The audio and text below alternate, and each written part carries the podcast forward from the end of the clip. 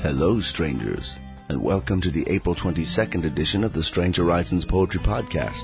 I'm your host, Ciro Faienza, and this week we're presenting Rebecca Bennett's Eurydice Stands with Attitude.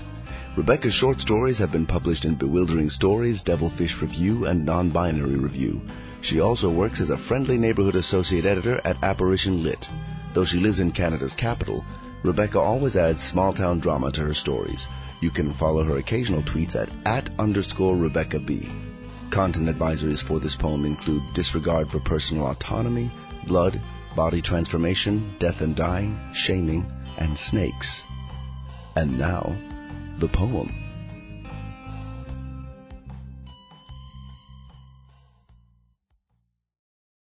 Eurydice Stands with Attitude by Rebecca Bennett.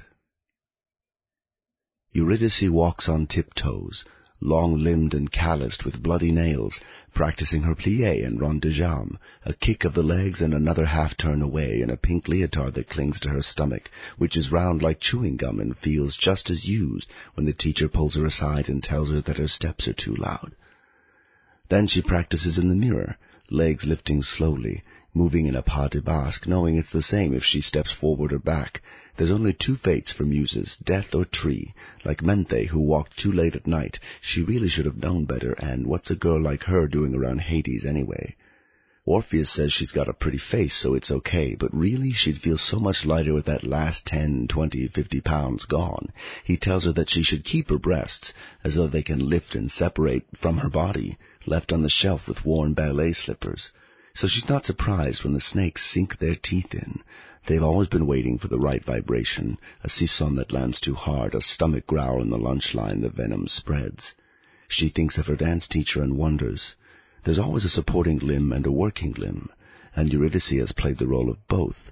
She moves from tombe, feet positioned to move forward or back. When Orpheus glances behind, perhaps it's because he never expected a fat woman to walk so quietly, or else Eurydice walks on tiptoes.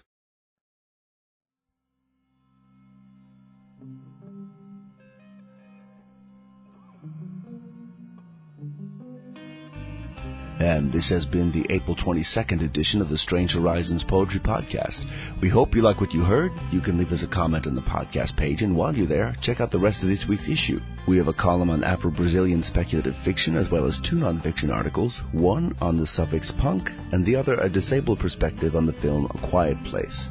And lastly, as a reminder, Strange Horizons is an all-volunteer organization. We depend on the support of our listeners. So when you have a moment, check out the donate link at the top of the page. And until next week, stay strange.